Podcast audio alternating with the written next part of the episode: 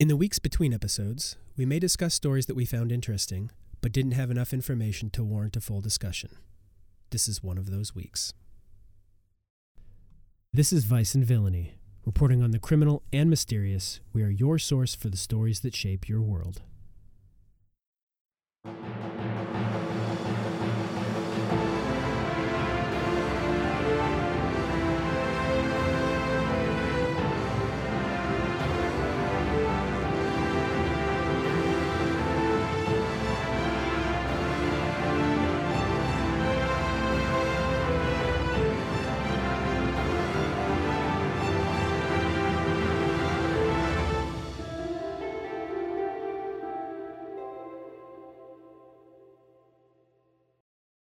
The western coast of Faerun changes drastically from north to south.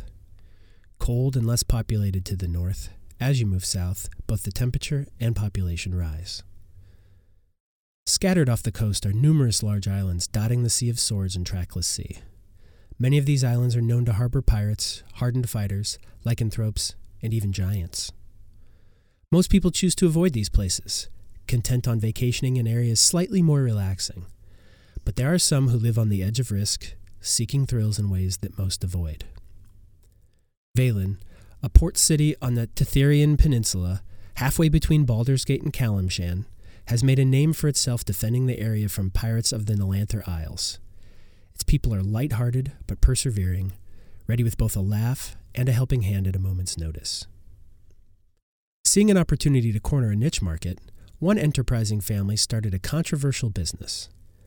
After spending some time in Neverwinter, Waterdeep, and Baldur's Gate, the Bellinae family saw a market for thrill seeking people looking to explore the dangerous islands of Faerun's western seas. They formed the Fortuitous Risk Adventure Company and coordinated with the Valen Navy to provide protection while sailing. Sending representatives to Neverwinter, Waterdeep, and Baldur's Gate, they crafted a clever marketing plan to pit the city's wealthiest thrill seekers against each other to scramble south to Valen to be the first to set sail on a multi month tour exploring the islands populated with werewolves and giants, hardened fighters, and some of the most technologically advanced cities of Toril, all the while dodging the ever present threat of pirates. And it worked. The upper echelon hurried to Valen, adamant on being amongst the first to be aboard the maiden voyage of the Dauntless Wyvern. They pulled out all the stops portals, teleportation circles, and even airships. When all was said and done, the 15 available spots were filled in a matter of days.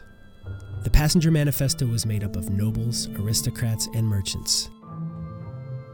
The route and departure date were set. Clothing and items were shipped, and those not going from within the inner circles of the privileged were inundated with boasts and bragging from those that were. Amongst the passengers were Neverwinterians Siota Springkeep, a well to do human logging mogul, and his girlfriend, Feona Pineless, a half elf florist. They met while contracting a guide to take them to the Underdark. At the time, it was a new adventure for thrill seekers. After running into each other at several high society events, they began dating and looking for the next big adventure. So when the representatives of the Fortuitous Risk Adventure Company arrived and began posting advertisements, they rushed to the nearest magic shop and paid handsomely to be sent to Valen immediately. After a month at sea, visiting small islands and outrunning Nelanther pirates, they arrived off the coast of Orill, the smallest of the three islands that make up Lantan. After spending a week exploring the mostly uninhabited island, they stopped to camp at Dragu Cay, a small cay only about an acre in overall area. The 15 passengers and three crew set up tents in camp, preparing several fire pits with wood collected from their time on Orill before starting their dinner preparations. While everyone was on the cay, their naval escort ship continued to patrol the surrounding waters, protecting them from pirates and other threats. As it circled, they enjoyed wine, listening to the crashing waves, stargazing, and the kind of quiet late night talk that occurs as midnight approaches. Following morning, as sun broke the horizon, bathing their tents in an orange glow, Siota rolled over to see if Feona had woken. But when he turned and opened his eyes, she wasn't there. Figuring she had gotten up before him, he pulled back the flap of the tent and scanned their camp, looking for her. Again, she was nowhere to be seen. With the heavy weight of worry bearing down on him, he approached the crew members and asked if they had seen Fiona, only to find they hadn't. With worry quickly turning to fear, he gathered the remaining vacationers and crew and began scouring the cay, looking for her. After combing the cay, they checked the sailboat, hoping to find her there, but when it too was empty, they decided to hail their naval escort, calling on experts for additional help.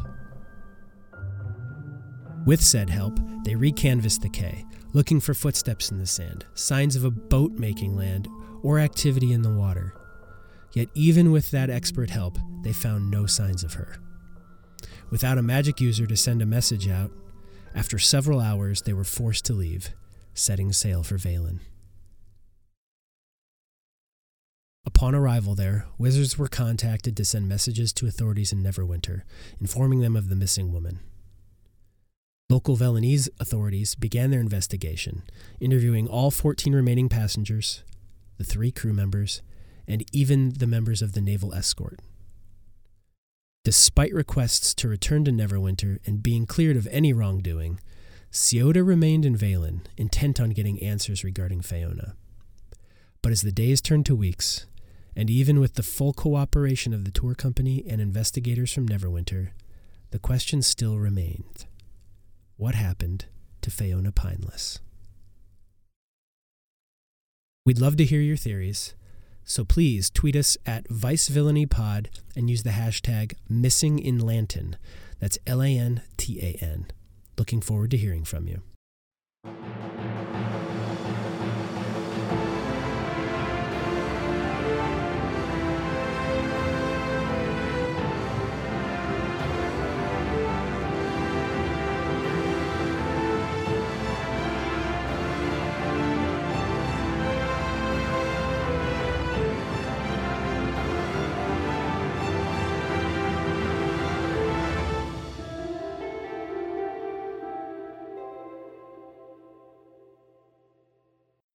Thank you for listening. Be sure to follow us on Twitter at Vice Villainy Pod. Vice and Villainy is a CLDG production.